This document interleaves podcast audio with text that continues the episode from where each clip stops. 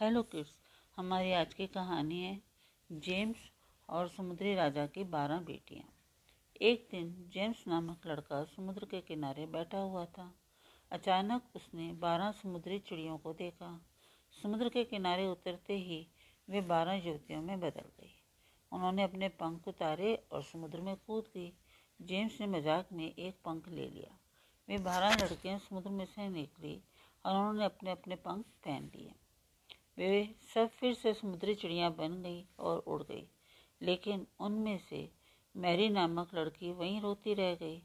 James को उसके लिए बहुत दुख हुआ और उसने उसके पंख लौटा दिए। लड़की खुश होकर उसे अपने पिता समुद्र के राजा के पास ले गई। समुद्र के राजा को जेम्स बहुत पसंद आया।